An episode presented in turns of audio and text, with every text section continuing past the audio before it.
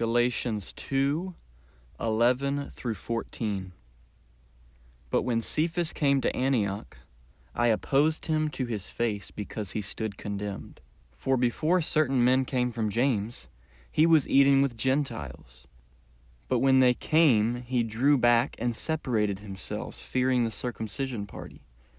And the rest of the Jews acted hypocritically along with him, so that even Barnabas was led astray by their hypocrisy. But when I saw that their conduct was not in step with the truth of the gospel, I said to Cephas before them all, If you, though a Jew, live like a Gentile and not like a Jew, how can you force the Gentiles to live like Jews?